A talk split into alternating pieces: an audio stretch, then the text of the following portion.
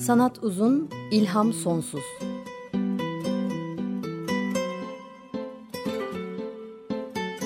Sanat üzerine psikolojik sohbetler.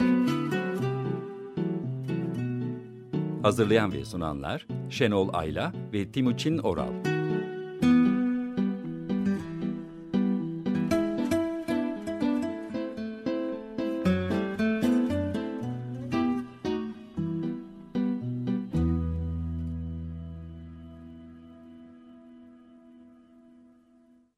94.9 Açık Radyo'da Sanat Uzun İlham Sonsuz'dan merhaba. Ben Şenol Ayla. Teknik Masa'da bugün Barış Demirel var. Twitter hesabımızı hatırlatayım. Et sanat alt uzun. Podcast'ımız var. Açık Radyo.com.tr'nin ana sayfasında linkini bulabilirsiniz. Açık Radyo.com.tr sitesinde de e, programların altında Sanat Uzun İlham Sonsuz'u aradığınızda bulabilirsiniz. E, nörolog yazar Oliver Sacks'ı iki yıl iki gün önce 82 yaşındayken kaybetmiştik. Yani 30 Ağustos 2015'te. Ölümünden sonra Oliver Sacks Vakfı tarafından yapılan bir resmi açıklama olmuştu ve şöyle denmişti.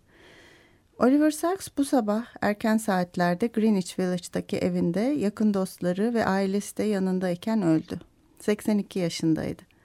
Son günlerini sevdiği şeyleri yaparak geçirdi. Piyano çalarak, dostlarına yazarak, yüzerek, füme somonun tadını çıkararak ve birkaç yazısını tamamlayarak.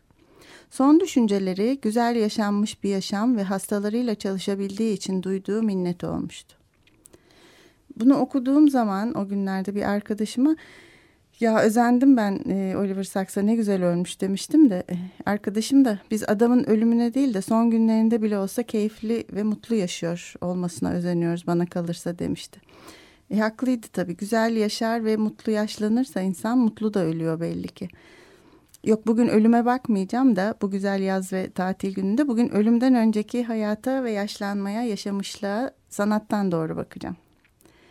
Önceki dönemde bir programımızda da Oliver Sacks'tan söz etmiştik. E, müzik bize ne hissettirir üzerine konuştuğumuz programda. Müzikofili kitabı üzerinden konuşmuştuk o zaman. Ülkemizde de sevilen bir yazar. Hmm, Karısını Şapka Sanan Adam kitabıyla çok sevilmişti. Sonrasında da çok kitabı Türkçe'de yayımlandı.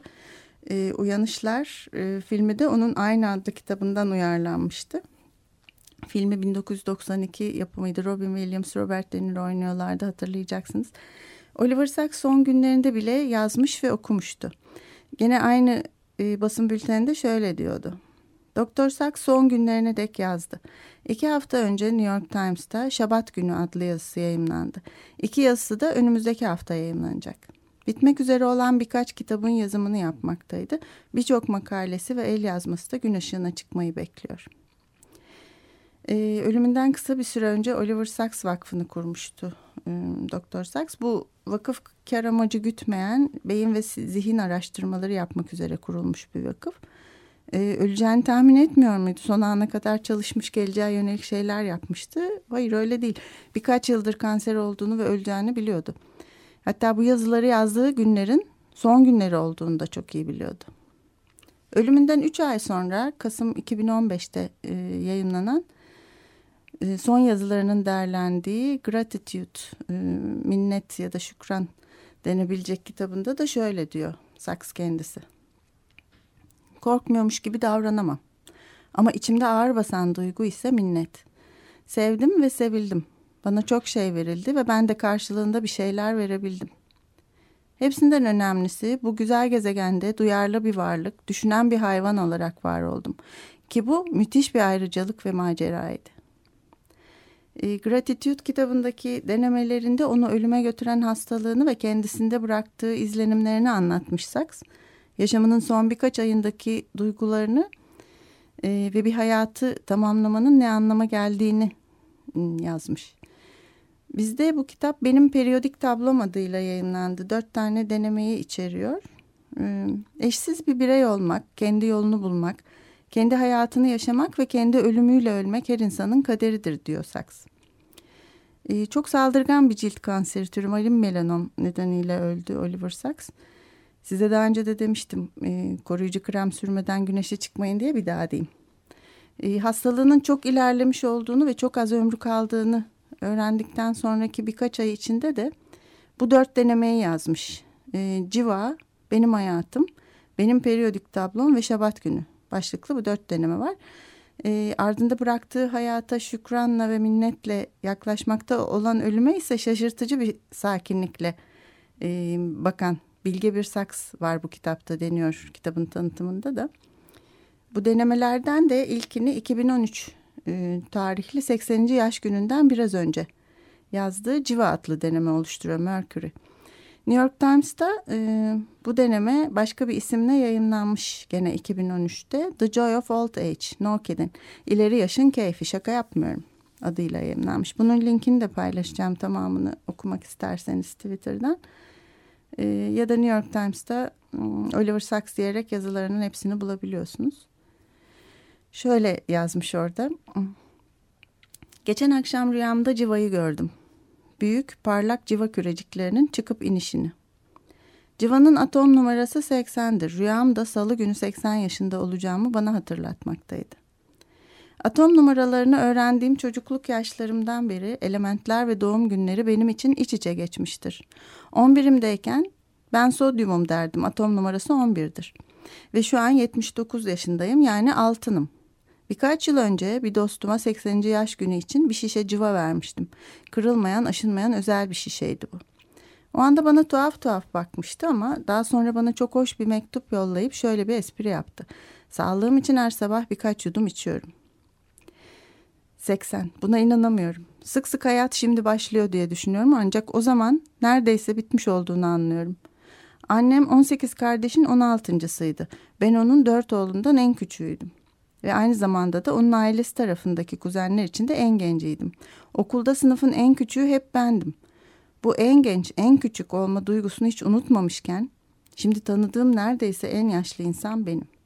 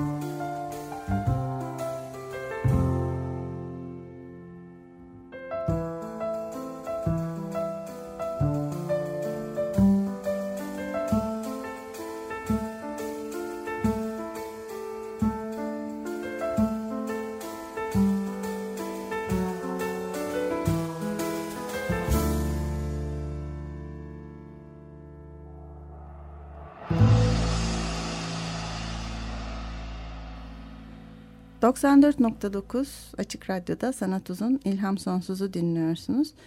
E, Remembering idi e, bu dinlediğimiz parça. Avishai Cohen e, üçlüsü çalıyordu. Bas ve vokalde Avishai Cohen, piyanoda Omri Moore ve perküsyonda Itamar Doğari'nin e, birlikte çıkardıkları At Home albümünden de 2005 tarihli. Bugün yaşlılıktan konuşuyoruz ve yaşlanmadan, e, güzel yaşlanmadan konuşuyoruz daha çok. Oliver Sacks e, 41 yaşında tek başına dağa tırmanırken fena halde düşmüş ve bacağını kırmış. E, yalnız olduğu için geri dönemeyeceğini, o an öleceğini düşünmüş. E, sonra bacağını atellemiş ve kollarıyla sürünerek aşağıya inmeye başlamış. Ondan sonra gelen uzun ve zahmetli saatler boyunca da zihnine e, üşüşen hatıraları yazmış daha sonra. Şöyle demiş. İyi ve kötü hatıralar. Çoğu minnet duygusu içindeydi. Başkalarının bana verdiği şeylere duyduğum minnet ve benim başkalarına geri verebildiğim şeylere minnet. Ertesi yıl Awakenings, Uyanışlar kitabı yayınlandı. Şimdi 80 yaşıma gelirken ve aslında hiçbiri beni elden ayaktan düşürmeyen bir takım tıbbi sorunlarla da boğuşurken yaşadığıma çok memnunum. Ölmediğime çok memnunum diye bağır veriyorum bazen. Hava güzelse.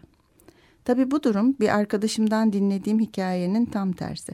Arkadaşım harika bir ilkbahar sabahı Samuel Beckett'le birlikte Paris'te yürürken ona demiş ki böyle bir gün sana da yaşadığın için sevinç hissi vermiyor mu? Samuel Beckett de ona şöyle cevap vermiş. E, ben o kadar ileri gitmezdim. Ben birçok şey yaşadığım için minnet duyuyorum. Bazıları harika, bazıları korkunçtu. Ve on küsur kitap yazabildiğim için, dostlarımdan, meslektaşlarımdan, okurlarımdan sayısız mektuplar aldığım için ve Nathaniel Hawthorne'un dediği gibi dünya ile ilişkiye girdiğim için minnet duyuyorum. Hmm, ölümünden iki ay önce e, önce nispeten çok iyi bir zaman geçirmiş, bir iyi bir ay geçirmiş Oliver Sacks. Sağlığı da çok iyiymiş. Yüzmüş, piyano çalmış, hatta yolculuk etmiş. E, bu, ve bu dönemde de benim çok sevdiğim bir yazıyı yazmış. Benim periyodik tablom hmm, denemesini. E, bunun da yaş alma, yaşlanma ve yaşama ile ilgili çok güzel bir deneme olduğunu düşünüyorum. Onu da yine orijinalini bulabilirsiniz New York Times'ın sayfalarında. E, 2015'te 24 Temmuz'da ölümünden e, bir ay kadar önce yayınlanmış. Bu denemede her hafta e, Nature and Science e, yani Doğa ve Bilim dergisinin haftalık sayısının eline geçmesini nasıl heyecanla hatta aç gözlükle beklediğini anlatıyor Oliver Sacks. Dergi alır almaz da hemen fizikle ilgili makaleleri okurmuş. Hatta diyor ki sandığınız gibi tıp ya da biyoloji değil fiziği okurdum. Çünkü çocukluğumda beni ilk büyüleyen bilim fizik olmuştu diyor.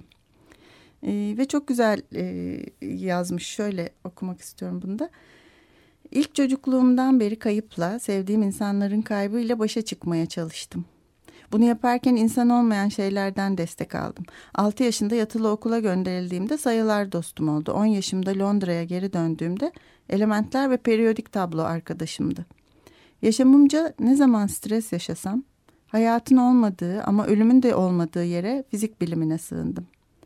Şimdi ölümün artık soyut bir kavram değil de bir gelecek hatta yakın bir gelecek, inkar edilmeyecek bir yakın gelecek olduğu şu noktada etrafımı yeniden metaller ve minerallerle, sonsuzluğun küçük simgeleriyle çevreliyorum. Yazı masamın bir ucunda göz alıcı bir kutu içinde element 81 var. İngiltere'den benim element arkadaşlarım gönderdi bunu.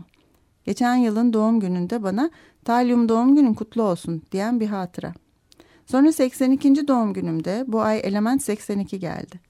Şurada da kurşun bir kutu içinde toryum var. Radyoaktif fakat elmas kadar güzel bir kristal. Bizmut ülkesi de burada kurşun kutunun yanında başlıyor. Avustralya'dan gelmiş doğal bizmut, Bolivya'dan limuzin biçimli küçük bizmutlar. Bizmut'un atom numarası 83'tür. 83. doğum günümü göreceğimi sanmıyorum ama 83'e yakın olmanın çok cesaretlendirici ve umut dolu bir şey olduğunu hissediyorum. Neredeyse kesin olarak biliyorum ki polonyum doğum günümü yani 84. doğum günümü de görmeyeceğim. Zaten polonyum da istememe, istemem etrafımda. Gayet radyoaktif ve öldürücüdür. Ama yazı masamın, periyodik tablomun tam diğer ucunda harika bir dört elementi var. Berilyum ve bana çocukluğumu ve yakında sona erecek hayatımın başlangıcını hatırlatıyor. Böyle yazmış benim periyodik tablomda. E, mutlu bir yaşlılık ve tüm hayatını iyi geçirmiş olmanın özeti diye düşünüyorum. Güzel yaşamış, güzel yaşlanmış bir insandı Oliver Sacks. Ve arkasında da büyük kitaplarla büyük bir ilham bıraktı. E, sevgiyle ama hem de gıptayla da anıyorum. E, birkaç programdır misafir odası yoktu programımızda. Bugün var misafir odasında bir de misafirim var bugün. E, Altı Güzeldere bir şarkı verdi bu program için konuyu söylediğimde. E, benim aklımdan da Leonard Cohen geçiyordu. O da Leonard Cohen e, şarkısı verdi bir tane. E, biliyorsunuz Leonard Cohen son albümünü 82 yaşında ölümünden 19 gün önce yayınlamıştı. 21 Ekim 2016'da You Want It Darker albümünü. Gayet ağrılı ve hasta bir haldeyken evinde kaydetmişti albümü. Hoş bir şey söylemiş bu albüm için. Benim bu program için alıntıladığım diğer durum ve sözlere benzer bir şey. Şöyle demiş Cohen. Aslında bir anlamda içinde bulunduğum bu zor durum dikkatimi dağıtacak şeylerin hayatımın diğer dönemlerinden daha az olmasını sağladı. Ve geçimini sağlamak, bir koca olmak, bir baba olmak gibi görevlerim olduğu zamanlara göre biraz daha fazla konsantre olabildim ve daha kesintisiz çalışabildim. Ee, yaş almanın bir takım olumsuz getirileri ya da götürüleri olabileceği gibi insanı bu anlamda bir özgürlük de getiriyor yaşlanmak. Bazı şeyleri yapmak zorunda olmuyorsunuz. Ne bileyim en basitinden büyüklere bayram ziyaretine gitmiyorsunuz artık. Çalışmak, birilerini memnun etmek e, gibi şeyler olmadığında da gerçekten bu daha büyük bir özgürlük olabilir. E, Leonard Cohen de güzel yaşayıp güzel yaşlanmış, zarif bir şekilde veda etmişti e, vedasındaki zarafet hayatını güzel yaşadığını hissetmesinden geliyordu diye düşünüyorum ben de. Rahat ve sorunsuz değil de e, aslında John Berger'ın da e, kendi kitabında aktardığı gibi paramparça edilmiş, fırtınalara göğüs germiş, tel tel dağılmış ama kendini yaşadı, kendini tekrar bir araya getirmiş şekilde yaşadığını ve güzel yaşlandığını düşünüyorum. E, şimdi Leonard Cohen'in son albümünden dinleyelim. Altı Güzellerin seçtiği parçayı Traveling Light.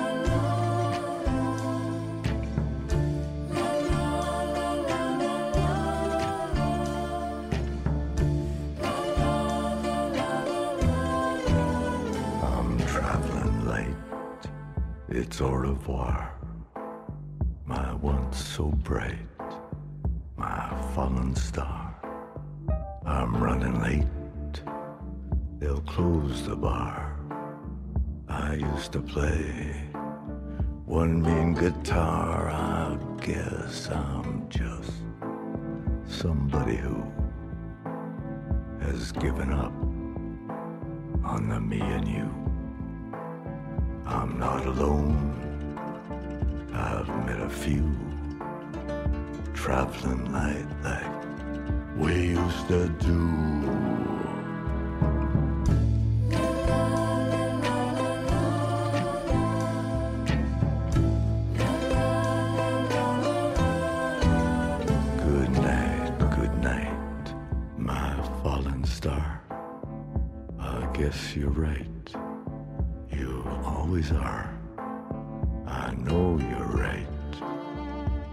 The blues.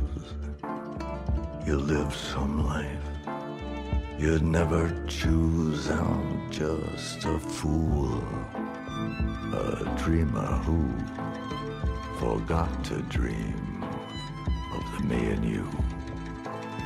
I'm not alone. I've met a few traveling light like we used to do.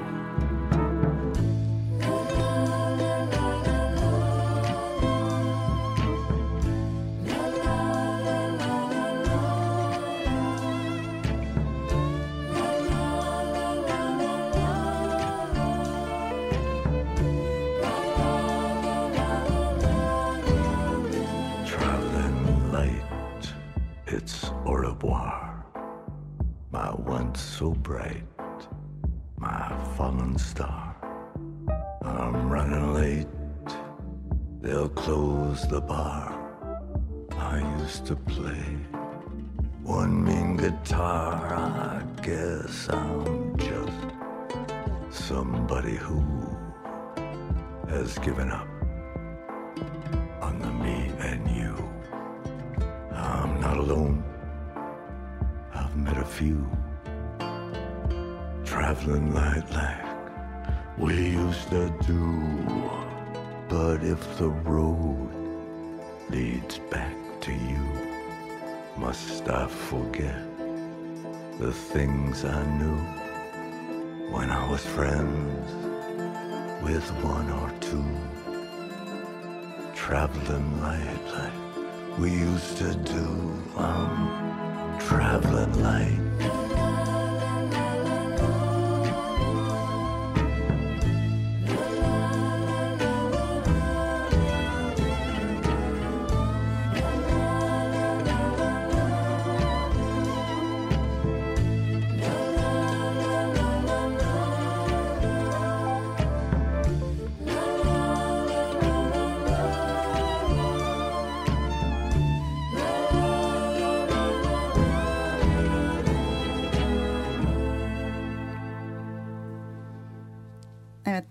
Cohen'den dinledik. Traveling Light.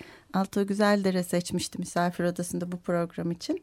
Ee, daha önce Altuğ Güzeldere ve Güven Güzeldere biliyorsunuz e, uzun yıllar e, Cohen şarkılarını bize güzelce aktardılar. Şimdi de Mahir Ilgaz e, Altuğ Güzeldere ve Güven Güzeldere'nin her pazar akşamı saat 9'da zamanlar değişirken e, programları var. O da çok sevdiğim programlardan. Orada da Bob Dylan'ın izini sürüyoruz. Daha da 2079'a kadar süreceğiz öyle diyorlar. Bizim zamanımız var. E, büyük ressam Rembrandt'tan söz edeceğim şimdi. Rembrandt van Rijn. 63 yaşında öldüğünde kendi zamanının standartlarına göre bile çok yaşlı görünüyordu diyorlar onun için. İçki, borçlar, en yakınlarının veba salgınına kurban gitmesi gibi açıklamaları var bu harabiyatın diyor John Berger da onunla ilgili. Ama otoportreleri başka bir şeyin daha ipucunu veriyor. Ekonomik fanatizm ve kayıtsızlık ikliminde yaşlanmıştı. Şu anda yaşadığımız dönemin iklimine benzer bir iklimde. İnsan artık Rönesans'ta olduğu gibi sadece kopya edilemiyordu. Artık insan apaçık ortada değildi. Karanlıkta bulunması gerekiyordu. Rembrandt'ın kendisi inatçı, dogmatik, kurnaz, belli bir şiddete yatkın bir adamdı. Onu aziz yapmanın alemi yok. Yine de karanlıktan çıkmanın bir yolunu arıyordu. Resim yapmayı sevdiği için resim yapardı. Etrafını kuşatan şeyleri gün be gün ona hatırlatan bir şeydi resim. Özellikle hayatının ikinci yarısında resim onun için çok farklı bir şey olmuştu. Karanlıktan çıkış yolunu bulmak için bir arayış. John Berger'in daha önce de konu ettiğim Sanatla Direniş kitabında bir denemesinde bahsediyor bundan. 63 yaşında ölmüş Rembrandt. Yani Oliver Sacks'ın hesabına göre Evropium yaşında. Atom numarası Evropium'un 63. Avrupa resim sanatının ve Hollanda sanatının da en önemli ressamlarından. Hollanda'nın da yeni kurulduğu ticaret, bilim ve sanatta atılım yapıldığı altın çağında yaşamış. Işığın ve gölgelerin ressamı olarak da kabul ediliyor. Ee, yaşamının son yıllarında yaptığı bir dizi otoportresi var Rembrandt'ın. Yaşlı Rembrandt'ı görüyoruz bunlarda. Bunları da Twitter'dan paylaşacağım ama siz de e, daha sonra bakabilirsiniz Rembrandt e, otoportreleri e, diye yaşlılık diye aradığınızda buluyorsunuz 20 kadar e, otoportresi var. John Berger bunlara dair şunu diyor. Son dönem Rembrandt otoportreleri bir paradoksu barındırır. İhtiyarlıkla ilgili oldukları çok nettir. Yine de geleceğe yöneliktirler. Ölüm dışında bir şeyin kendilerine doğru geldiğini varsayarlar. Neden böyledir peki acaba diye düşündüm ben de. E, Berger'e göre bu e, yaşlılık bu otoportreleri aynı zamanda bir küstahlık bir meydan okuma da içeriyorlar. Bu noktada e, Berger'den başka bir yazarın Andrea Dworkin'in bir hikayesindeki otoportreden bahsetmesini hatırlatıyor Berger.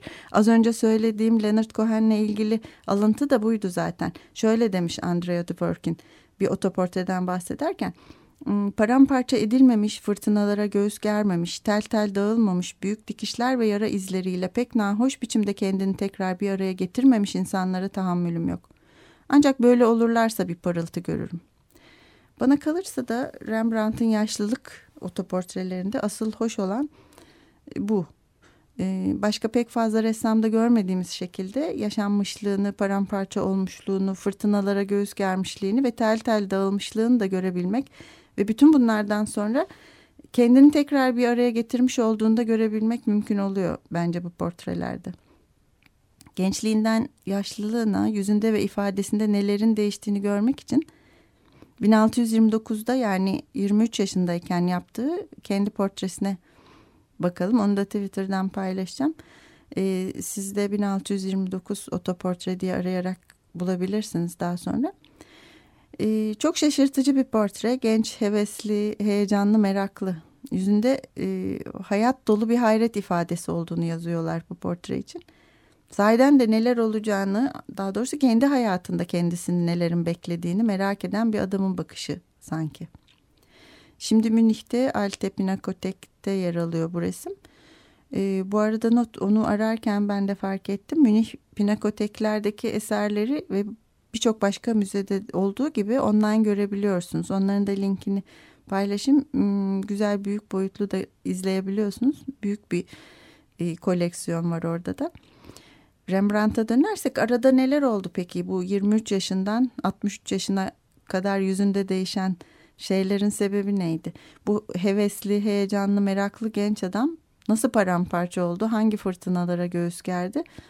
Nasıl oldu da Berger'ın dediği küstahlık ve meydan okuma yerleşti yüzüne? E, neler olduğuna bakmadan önce bir parça dinleyelim. E, Şekukan Nehmas'ın söyleyecek, e, çalacak daha doğrusu Fore'nin Après une bir uyarlamasını cello ve piyano için.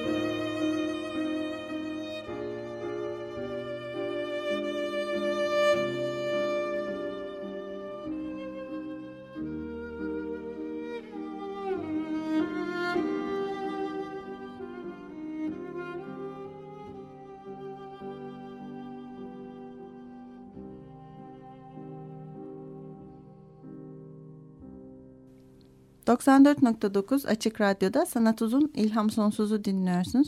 Bugün yaşlılıktan ve yaşlanmadan ve güzel yaşlanmadan söz ediyorum. E, Şekukane Mason'dan e, dinledik. Fore'nin Après Revi'nin cello ve piyano için uyarlamasını çaldı. E, Rembrandt yeni bir ulusun yeni umutları içine doğmuştu aslında dediğim gibi Hollanda'nın ilk dönemlerinde.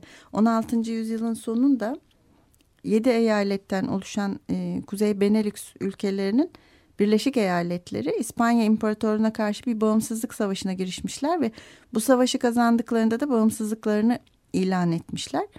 E, Felemenk de bu eyaletlerden biriymiş ve bu eyaletlerden bir grupta güneyden ayrılarak şimdiki Hollanda olan Felemenk Cumhuriyeti'ni kurmuş. İşte bu yeni cumhuriyetin ilk yıllarında 1606'da Leiden'da Ren Nehri kıyısında değirmencilik yapan bir aileye ıı, doğmuş Rembrandt. İlk adı Rembrandt, soyadı Renli anlamına gelen Van Ren. E, ailenin de sekizinci oğlu. Doğduğunda anne babası 17 yıldır evliymişler ve artık hiç genç değilmişler. Hatta Rembrandt anne babasını hep olduklarından da daha yaşlı ve çökmüş halde res resmetmiş. Annesinin de birçok e, güzel portresi var. Bazıları kara kalem, bazıları yağlı boya. E, genellikle hepsinde biraz ileriye, öne, ileriye, yere doğru bakan, başörtüsü olan, bazen bir kitap okuyan, hmm, mutsuz değil ama yorgun bir kadın portresi. E, bunları da Twitter'dan paylaşacağım. Annesinin birçok portresi var ama babasına ait olduğu kesin olan bir tane var. 1630 tarihli. O da çok yaşlı bir adam. E, başka birçok yaşlı insan portresi daha var Rembrandt'ın ama denir ki e, o aynı zamanda aynı dönemde yaşamış e, Flaman e, artist sanatçılara göre mesela Rubens'e göre ki o da çok yaşlı insan çizmiş.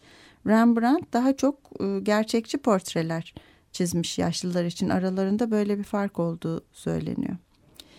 Çok olaylı bir hayatı olmuş Rembrandt'ın. Hmm, yüzünde 40 yılda değişen ifadenin bir sebebi de tabii ki bunlar.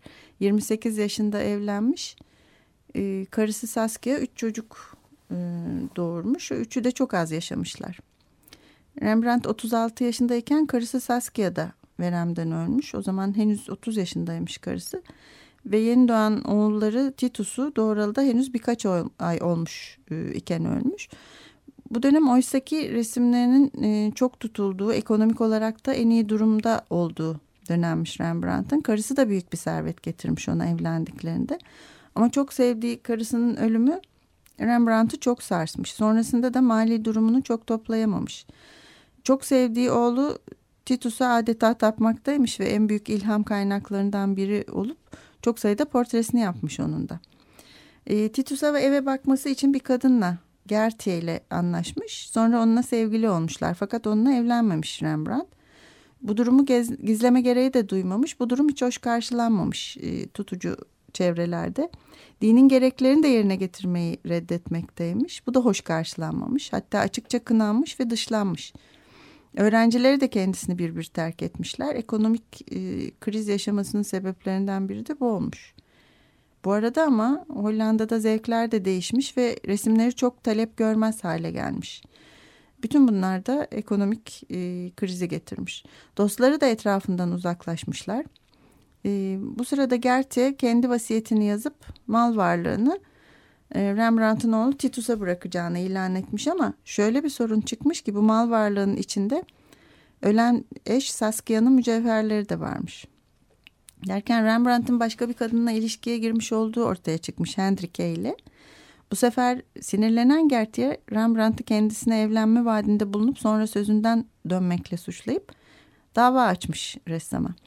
Dava sonucu ressam suçsuz bulunmuş ama Gertie'ye de her yıl 200 gulden ödemesine karar verilmiş. Ee, ressam Gertie'yi Saskia'nın mücevherlerini alıkoymak, rehine vermekle suçlayarak bu sefer o dava açmış. Gertie ıslah evine konmuş ama yıllık ödemesini yapmaya da devam etmek zorunda kalmış Rembrandt. Bir takım müşterileri parasını ödedikleri işleri beğenmeyerek iade etmişler. E, paraları geri vermek zorunda kalmış e, ve iflas etmiş. Desen ve gravürlerinin de dahil olduğu 336 kalemlik e, mal varlığı da 600 gulden gibi küçük bir paraya satılmış. E, bu bir darbe olmuş tabii e, üstüne bütün bunların. Bunlar da borçlarını karşılamaya yetmeyince oturduğu evi de satıp çok küçük bir eve taşınmak zorunda kalmış. Bu arada Titus büyümüş, evlenip çocuk sahibi olmuş. Buna çok sevinmiş Rembrandt ama bebeğin doğumundan, doğumundan kısa bir süre sonra oğlu Titus ölmüş. E, Titus'un karısı da bir süre sonra ölünce torun anasız babasız kalmış. Bütün bunlar e, özellikle de oğlu Titus'un ölümü birçok kayıptan sonra Rembrandt'ın zor geçen hayatının birkaç önemli olayı. Son otoportrelerine gelince 23 e, yaşındaki hayata hevesle bakan kendi portresinden 40 yıl sonra son dönem yaşlılık otoportreleri de bütün bu olayların, bütün bu hayatın izlerini taşıyor. Yine Berger'a dönersek e, Rembrandt aynayı sadece otoportresine başlarken kullanmaktadır diyor Berger. Sonra da diyor üzerine bir kumaş örter ve bütün bir ömrün geride bıraktığı kendi imgesiyle yaptığı resim örtüşene kadar tuvalin üzerinden tekrar tekrar geçerdi. Bu imge genelleştirilmiş değil çok özgüldü. Önce gözlerini kaçırmadan aynada incelerdi yüzündeki hasarı. Sonra aynayı örtüp içinde kalan neyse ona bakarak resmini yapmaya devam ederdi. Böyle diyor Berger. Kendisini kendisi nasıl görüyorsa öyle resmetmiş Rembrandt yaşlılık otoportrelerinde. Bizim nasıl görmemizi istiyorsa öyle yapmamış. E, bu yaşlı yüzlere bakarken ıı, anlayacaksınız bu dediklerimi ve sanıyorum yaşadıklarının izlerini de görebileceksiniz.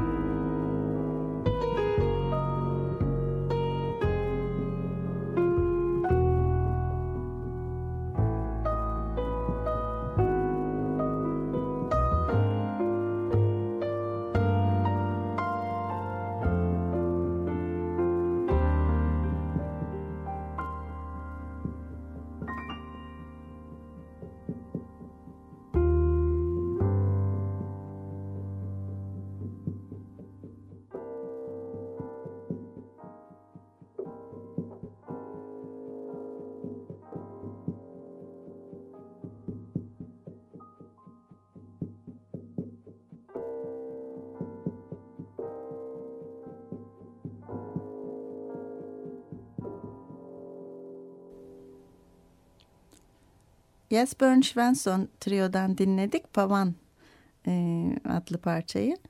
E, araştırmalar yaşlılıkta ortaya çıkan psikolojik sorunların büyük oranda yalnızlıkla bağlantılı olabildiğini gösteriyor.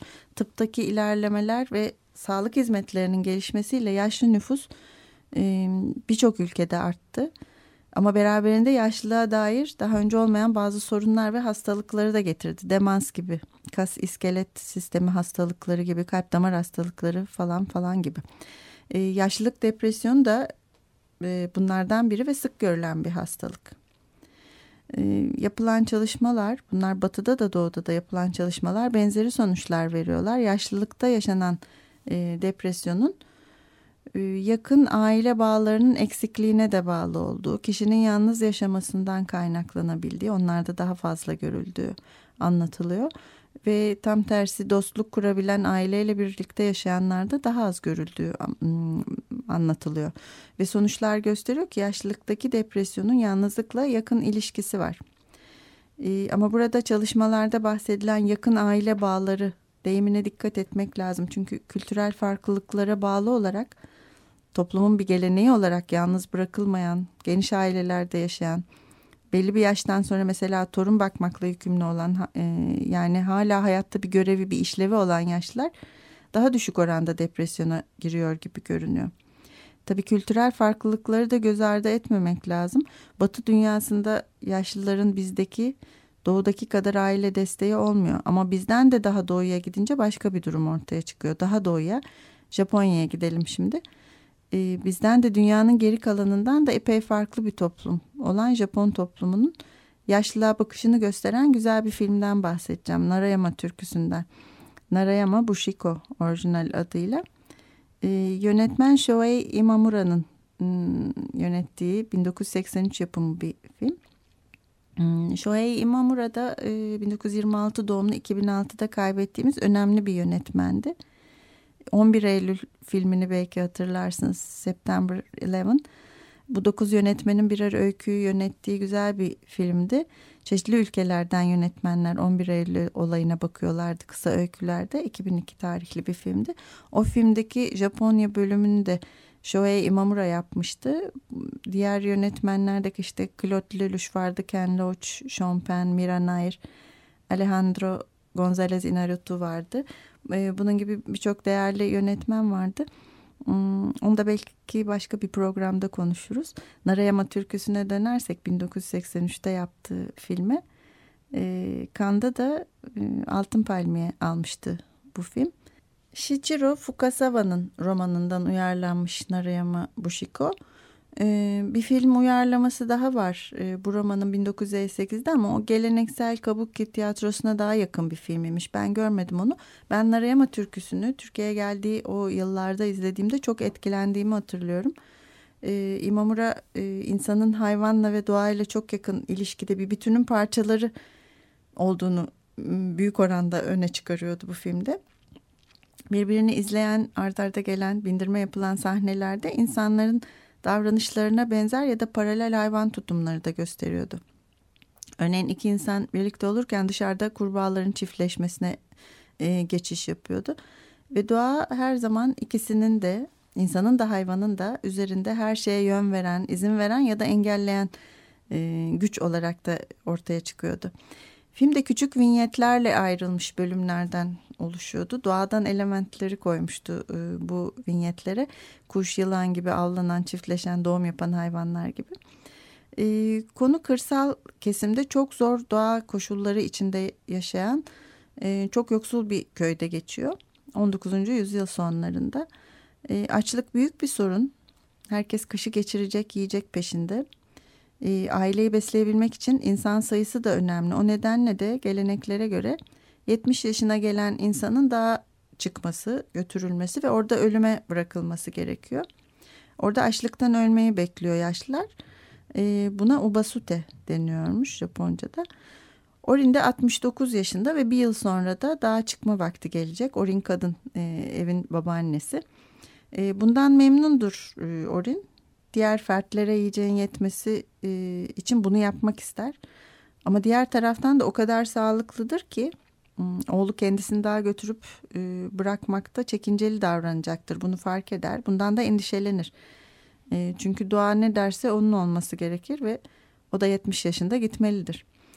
E, tüm dişleri bile Ori'nin genç bir insan gibi sapasağlam yerindedir. Hmm, bu dağa bırakılmayı, Ubasuta'yı garantilemek için kendi dişini kırar ve artık gitmesi gerektiğini oğlunu ikna etmeye çalışır. 70 yaşa gelene kadar ki e, önündeki bir yılı da ailesi için her şeyi yola koymakla geçirecektir. Sadece kendi ailesinin değil diğer köy ahalisinin de ilişkilerini düzenlemeye, haksızlık yapanlara ceza vermeye, her şeyi elinden geldiğince halledip gitmeye kararlıdır. E, yapacağı işler arasında en genç oğluna bir eş bulmak da m, dahildir. İnsanlar e, doğanın ve geleneklerin katı kurallarına karşı koymazlar bu e, filmde. Karşı koymayı akılından bile geçirmezler. Hmm, doğanın acımasız ve affetmeyen e, yapısıyla uyum içinde. Daha doğrusu ona boyun eğerek, sabırla ve e, ne diyorsa onu yaparak aykırılıklara düşmeden yaşarlar. E, yaşlanma ve hayattan çekilme de buna dahildir. E, ama yaşlanma ile gelen görevleri de kimse göz ardı etmez. Gitmeden önce Orin işlerini yarım bırakmamaya çalışmaktadır. Çok etkileyici bir film. Görsel olarak da zihinsel olarak da e, biraz da sert bir film. İzlemenizi tavsiye ederim onu da izlemediyseniz. E, yine Oliver Sacks'la ben bitirmek istiyorum bugün. İleri yaşın keyfi şaka yapmıyorum adlı yazısından. Şöyle diyordu orada da. 80 yaşında bunama ve inme kaygıları ortaya çıkıyor. İnsanın yaşıtlarından üçte biri ölmüş oluyor. Daha kalabalık bir grup yaşıtı ise ağır zihinsel veya fiziksel hasar içinde trajik ve minimal bir varoluş içine kısılıp kalmış oluyor. 80'de yıkımın belirtileri iyiden iyiye görülür hale geliyor. İnsanın reaksiyonları yavaşlıyor, isimler akla gelmemeye başlıyor ve insan kendisini hayat ve enerji dolu hissetse de yaşlı hissetmese bile enerjiyi tutumlu kullanmak gerekiyor. Sanırım şansım da yaver giderse az ya da çok hasarsız birkaç yılı daha devirebileceğim. Ve bu yıllarda Freud'un deyimiyle en önemli iki şeyi, sevmeyi ve çalışmayı sürdürebileceğim. Bugün veda ederken jazz piyanisti, besteci Ömer Klein'in bir bestesini dinleyeceğiz. Piyanoda Ömer Klein, e, basta Ömer Avital ve davulda da Ziv Ravis ile perküsyonda Itamar Duari e, Introducing Ömer Klein albümünden çalacaklar. Ut Song. Güzel yaşayacağınız bir hafta dilerim. Hoşçakalın.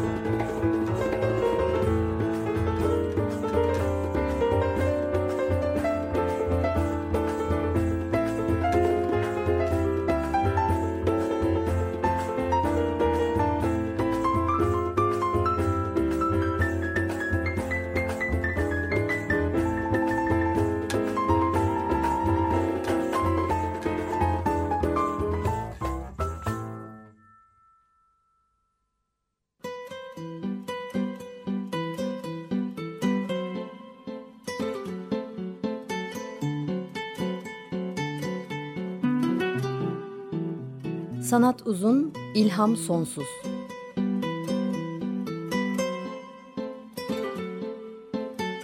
Sanat üzerine psikolojik sohbetler. Hazırlayan ve sunanlar Şenol Ayla ve Timuçin Oral.